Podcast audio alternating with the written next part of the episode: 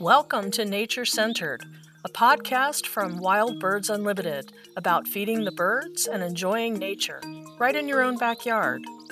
Here are your hosts, naturalist John Schaust and Brian Cunningham. Hi, everyone. I'm John Schaust. And I'm Brian Cunningham. And welcome to episode number 12 The Owls Among Us. Man, these are amazing birds with amazing adaptations to live their lives. Did you ever wonder? Owls fly totally silently. They have a 360 degree range of view and they can catch their prey in almost total darkness. How cool is that? Well, we're going to find out how cool it is.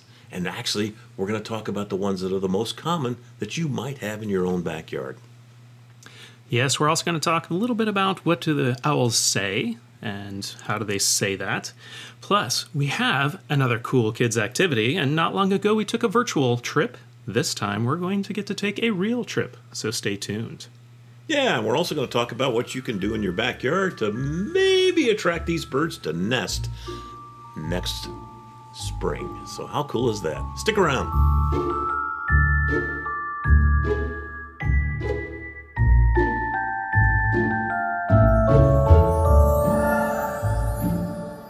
Okay, Brian, we're talking owls, and I have to say, honestly, one of my all time favorite families of birds. We have about, what, 19, roughly 19 species of owls that are found in, in uh, North America. Yes. And uh, very, very cool birds. They share a lot of adaptations. One of my favorite things about this bird, and, and I'm going to date myself as I seem to do on every podcast. Uh, It's just but inevitable, John. I go back to the first blockbuster movie, and I, I, consider Jaws, the movie, the first real, true blockbuster. And I oh, yeah. was probably in high school, maybe at that point. And everything, by blockbuster, I meant it was everywhere. It was on every magazine, every TV show, everything, and it still is. You still have Shark Week, you know. But everybody was saying, you know, sharks, the perfectly adapted creature to live its life well, I submit that owls are right in the running for being one of the most perfectly adapted creatures to live its life. That, that sounds like a, a, pretty good analogy, and I'd have to agree with that. They are phenomenally adapted, and I'm looking forward to talking about some of those things today. Yeah, and you've done some research on some of the uh, kind of the historical and, oh, yeah, and not yeah. and not so historical references to owls that have been uh, you know used throughout the That's years. Right famous owls in history. I feel like there should be some echoey yes, that's right. Yeah. sounds happening there. Evan, Evan, give us an echo, would you? famous owls in history. But yeah, I do an owl program, so I pulled together some uh, kind of a timeline of things, but just kind of run through some of these. You know, it started.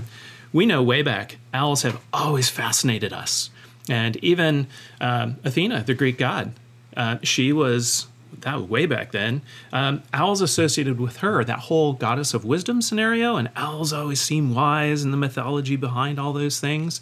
But I mean, even in the 400 BC time frame, and the I believe you pronounce it the tetradrachma coin. The owl was you on just, one side. You just that. had to get that in, didn't you? I did. I did. I love that coin. It's such a cool coin. But other famous the tetradrachma. That's right. But I mean, cool. I mean, we got an owl, and one whole side of that coin is an owl. Yeah. How cool is that? But other fun and famous kind of owls in history, you know, back in the 19 early 1900s, Winnie the Pooh had owl. His actual name was Owl. If you didn't know that, but you know, you got some other things that was, like that was a stretch of the imagination, wasn't it? It was. it was. but everyone, you know, the Winnie the Pooh characters, you know that, or Mr. Owl with the Tootsie Roll Tootsie Pop commercials. How many licks does it take to get to the Tootsie Roll center of a Tootsie Pop? Uh, You're dating yourself now. I know, I know. I remember those originals commercials. Uh, yeah. Mr. Rogers' Neighborhood, and that was a puppet, X the Owl. Or, my yeah. all time, my all time favorite, Woodsy Owl. Anybody remember Woodsy? Yeah. Don't pollute. That's exactly right. yep, definitely. Or you get more more recent history. Contemporary. yes, the contemporary Harry Potter with Hedwig. Yeah. So owls throughout history have always fascinated us. There's a lot of mythology around them. There's some misconceptions around them. So, but there's some really cool fun facts and really cool, like you said, John, those adaptations. Yeah. To, they're really the perfect a creature, perfect predator um, for what they do. Yeah, and you know, you mentioned a few seconds ago that you know the owls and the fact that they were considered wise. And really, the reason I think most people think owls are wise because if you look at them, they kind of look like us in the sense of most birds' eyes are on the side of their head. Great horned owl's eyes are on the very front of their head, and they look very, very human-like in that sense, and therefore Yes. they must be wise, you know. So, but it's very cool the fact that that is one of them. We'll start off when you're talking about adaptations. We'll start off with the eyes. Uh, you know, great horned eyes, the ability to see in the in darkness. uh, There's all kinds of adaptations, but one of the really cool things is um, they have the ability to turn their neck. You know, they, they cannot actually. Their eyes are so big. If we had eyes the size of a great horned owl, they'd be the size of tennis balls. But they had, eh, but they give up something because of that size, and that is they. We can sit there and turn our eyes to the left, and then turn our eyes to the right. Their eyes are basically fixed. They cannot move their eyes left or right. So they've adapted to their neck being incredibly flexible. And if you would turn your neck all the way to the left side, you'd be looking at about what? Um, you know, Yeah, maybe your- 90 over your- degrees at the most, right? Yeah, over well, even farther, over your shoulder. Yeah, yeah. An Yeah, owl can do t- that. turn your eyes and your neck Yeah. together. Yes. An owl can go from that position all the way back forward and all the way around the back to that same position the other direction. So basically, they have a 360 range of view with their eyes. They can see all the way around them by moving that flexible neck uh, all the way from the left side to all the way to the back right or back left side. Yeah. But So- to clarify, they cannot turn their head all the way around in Right. circles. Right. They have a spine just like we do. it's just like you said, it's just that much more flexible. yeah.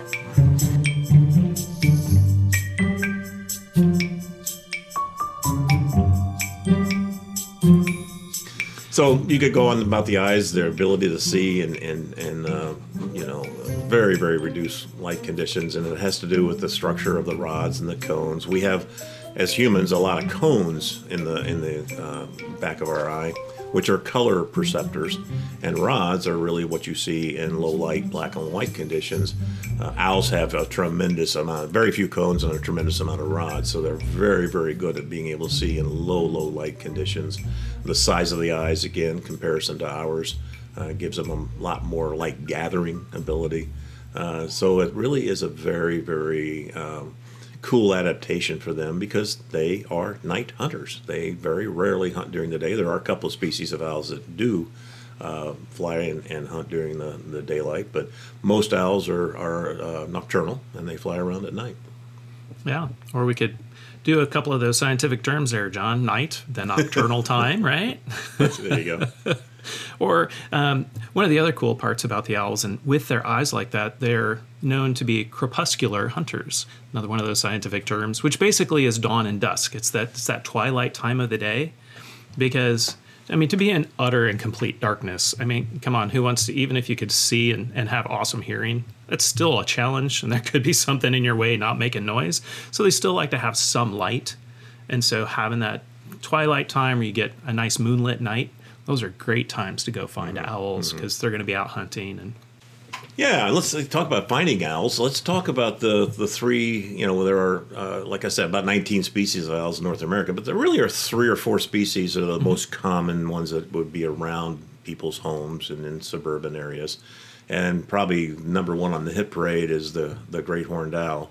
Um, it is probably the most widespread um, owl that we have, mm-hmm. and yeah, they Yeah. they are across North America. And what's really cool is, like you said, widespread. We're talking pretty much habitats from forest to fields to tundra to desert.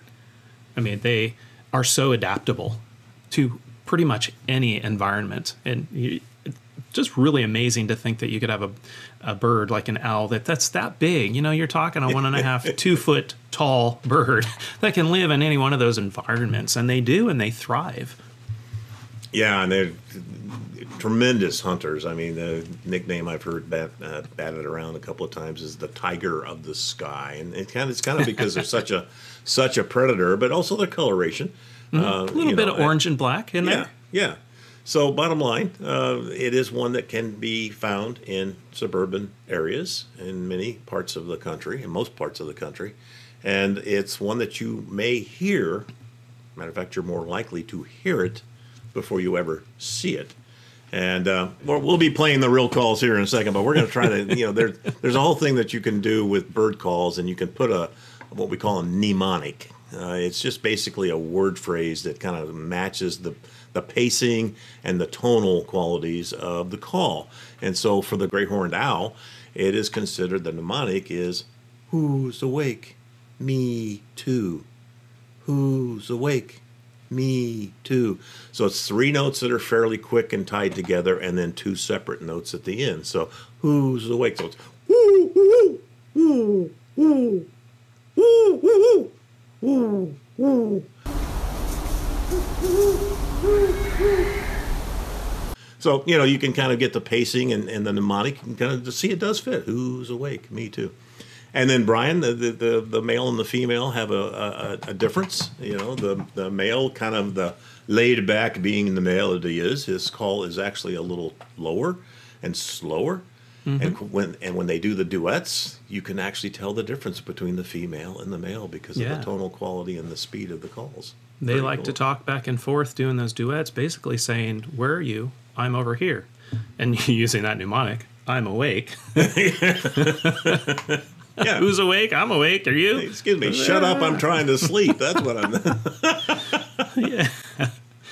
Yeah, or if mom's on the nest, she'll start the calling to say, I'm hungry, go get food. And he'll respond. And he has that a little bit slower, a little bit deeper, where she's might be slightly faster and slightly higher pitched.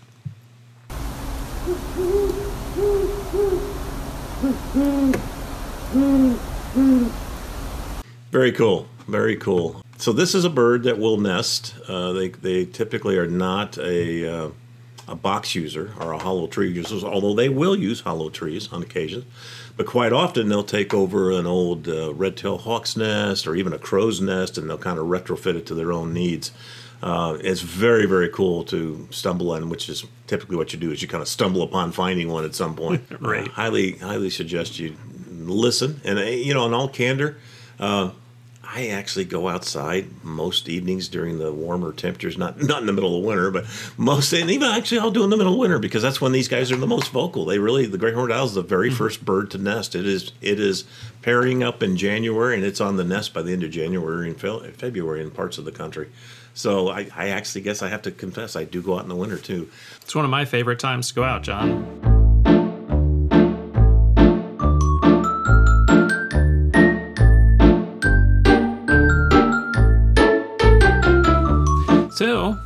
Mentioned barred owls. Let's talk barred owls a little bit. Barred owls is another one of those larger bodied owls, and the, barred owls are pretty much found th- throughout the eastern part of North America. But you get this swath where they kind of go up, up into Canada going westerly and a little bit into the Pacific Northwest area, a couple coastal areas. But the barred owl, they are one of the most vocal of all of our owls they are communicative. They love to talk back and forth, and they are the ones that many people have heard, and you might hear them in uh, different movies and things. But John, you were talking about those mnemonics that we put to those owls, and this one I love is that, that who cooks for you? Who cooks for you all? Yeah, uh, kind of considered that southern owl because it has that last note, so kind of a drawl. It's really easy to, to hear this bird. They're very, very vocal and they're actually responsive if you go out in the backyard. And but they will. They'll respond to something respond like that. To if they're being it's, talkative and yeah. It's really neat if you ever get a group of barred owls and you get towards um, kind of that fall time and more of those barred owls are coming together and they're all start talking back and forth.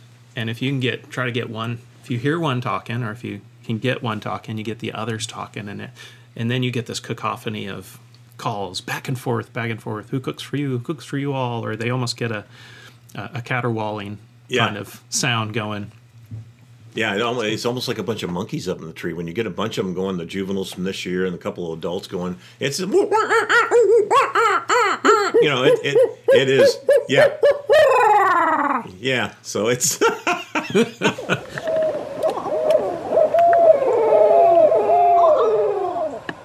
But yeah, barred owls are really neat. They they don't necessarily specialize in a particular food. They eat a wide, wide variety of different kinds of foods. And we have our barred owl nest cam with Wild Birds Unlimited. And we've been lucky enough to have it each spring for the last number of years. And it's fascinating.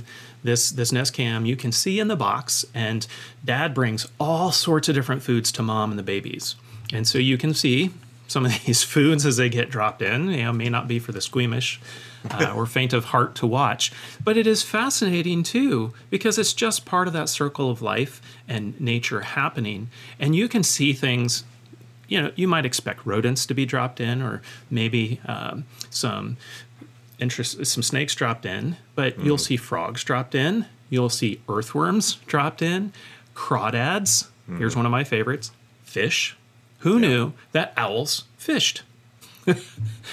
very, very cool to be able to see this wide variety of food. So they're not necessarily a specializer in prey. They just are pretty opportunistic, and especially when they're feeding their babies. and they're very very good at catching that prey. It's a it's an amazing how adapted for hunting they are. You know, one of the things we you talked about the prey uh, and on the variety for the barred owl. Well, one of the things on the great horned owl that we were just talking about is they they Oh, prey yeah. on skunks. They will literally eat skunks, and you think, are you crazy? You know, one of the things that years ago, uh, discussing this with some fellow naturalists and, and museum people, and they were saying, next time you go to a museum and get into the collections room, sniff the mouth of the of the great horned owl. Many of them to this day smell skunky because they prey on skunks. Now I never had the chance to do it. Don't know if it's true or not, but the bottom line is they do prey on skunks because they fly quietly, si- almost silently. You know, it's Yeah. I would, they they have special soft feathers.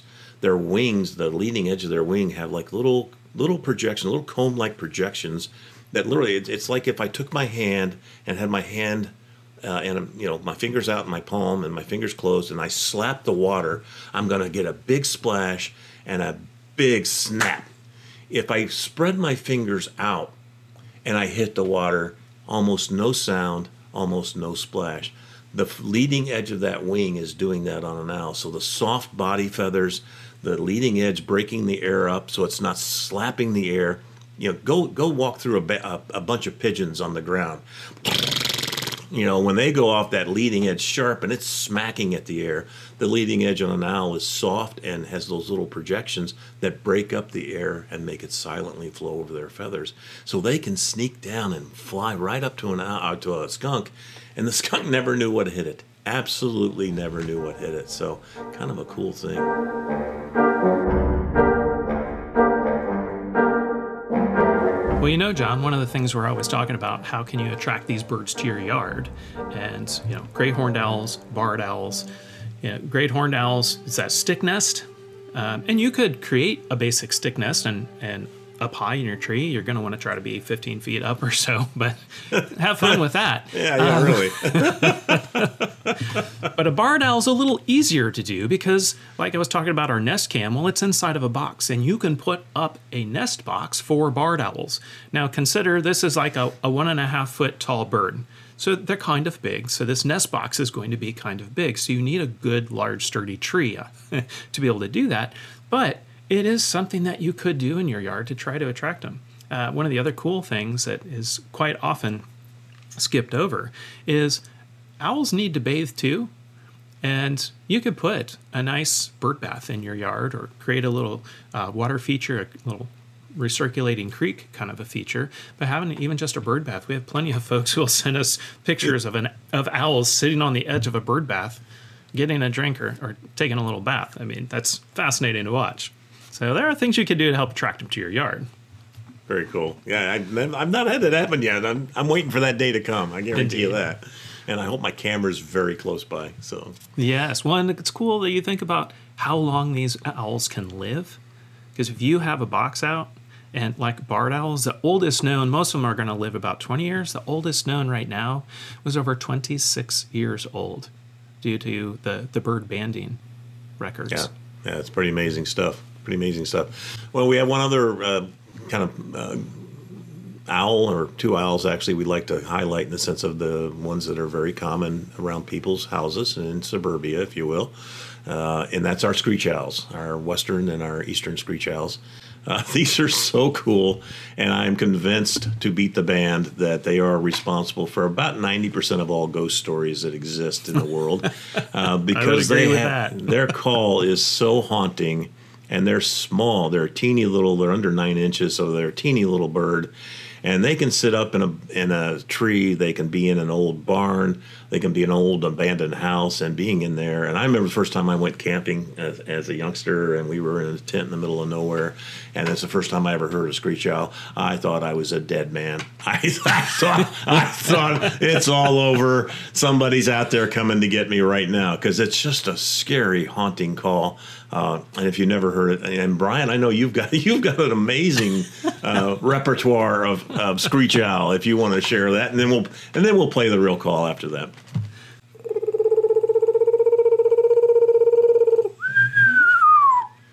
Yeah, it's that eerie tremolo that's almost ghost-like, and then you have that almost whinny scream, if you will. It's like somebody screaming in the cemetery.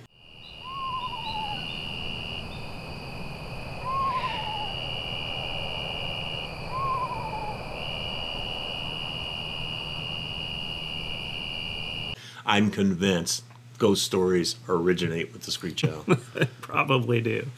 Well, and you got that eastern screech owl, which, as the name says, it's found pretty much in the eastern part of North America. But you have the western screech owl, which um, I always equate these these little screech owls. They're just these these cute, precious little ferocious predators because they're adorable and they'll hide it. You know, like John, you're all these different places you can see them, or they'll even hide in the knot hole of a tree while they hide. Because you know, remember that tiger of the sky we were talking about, the great horned owl? Mm-hmm. they eat these little guys, so yeah. no one's safe from a, a great horned owl. But the, the western screech owl, a little bit of a different call and it sound it equates more to like a bouncing ball, um, and almost like that little bouncing ball starting to settle. So see if I can uh, do justice to an imitation here of the western screech owl.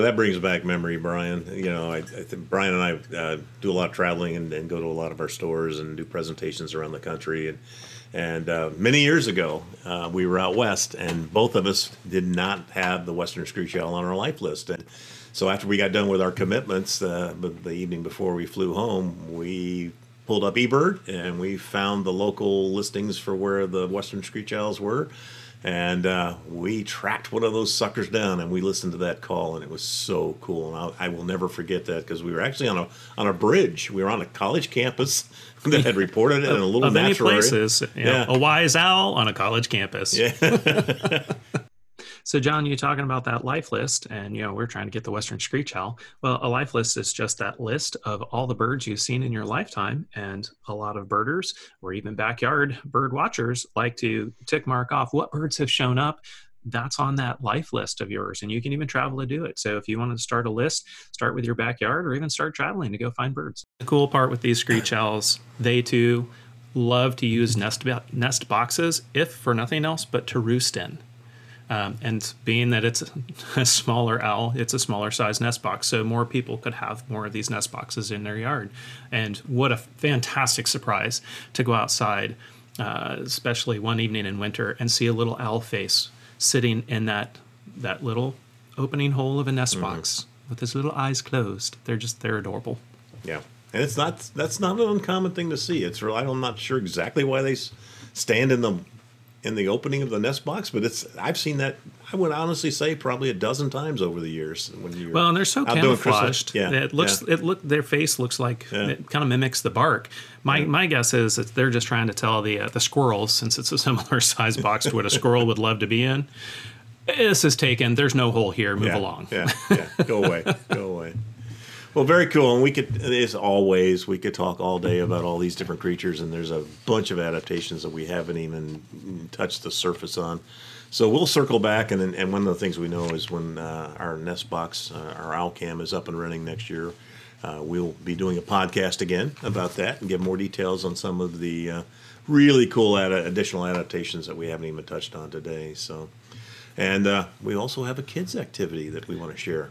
Yes, we do, John. You know, what better when talking about owls than to do a kids' activity like an owl prowl? We kind of hinted at some of the things that you and I have done to do an owl prowl. Well, the first step is you definitely want to get a good field guide to know what owls are in your area. Uh, there are some great apps, bird apps, that you could also utilize. And one of those is Merlin the, the app Merlin, because you can also listen to the call of those owls and start to really get those in your head. Because you're going to want to practice visually identifying that bird from your guide and audibly hearing what it sounds like. One of the cool parts, like we were imitating, can you imitate those owls before you go out? Try to see how well you do. Uh, but once you get that information ready, you're ready to go out on that owl prowl. You want to take a night hike. Just take a walk, be quiet. Every once in a while, stop and listen.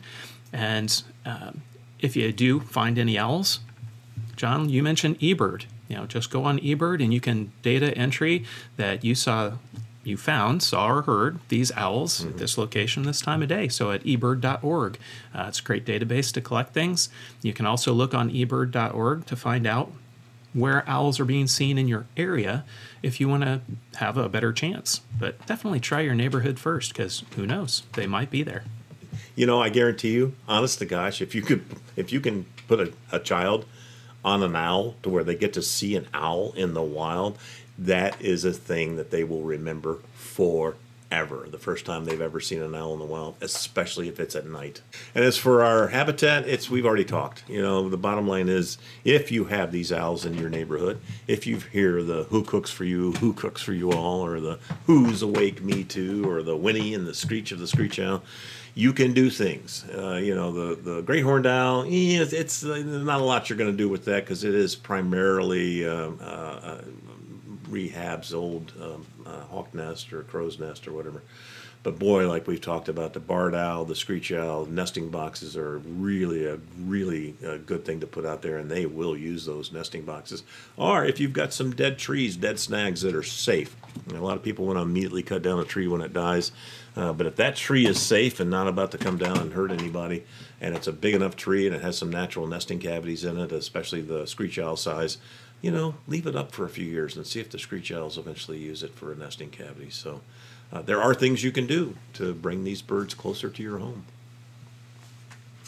All right, Brian, any other little things or have we talked enough about the owls oh, among us? I I think we've talked enough for this episode. Like you alluded to earlier, there's so many fun things we could continue on, and, and we'll do that when we get back to uh, next spring if we are lucky enough to have the the barred owls back nesting in the that's right the barred owl nest camp. Definitely, we'll be circling back and bringing some more really cool fun facts and sharing some of the things about mama nesting in there and raising that family and dad doing all the the hunting for her. So definitely we'll swing back. I hope everyone's had a great time today with this and you learned some new things and you're actually going to go out and try to find some owls. Yeah, please do. Please do. And again, on behalf of all of us here at Wild Birds Unlimited, we, as every time, we really thank you for joining us. We hope to have you come back for our nature centered podcast. And next time we talk, we'll be helping to getting your yard prepared for winter for your birds. So, as always, though, we'll always let nature be our guide. Thanks. Take care. Be safe. Thanks for tuning in, everyone. Thanks for listening to this episode of Nature Centered. To subscribe to this podcast, for show notes, or to connect with the Wild Birds Unlimited store nearest you, visit wbu.com slash podcast. Until we meet again, take some time to relax, enjoy the birds, get out in your backyard, and stay nature centered.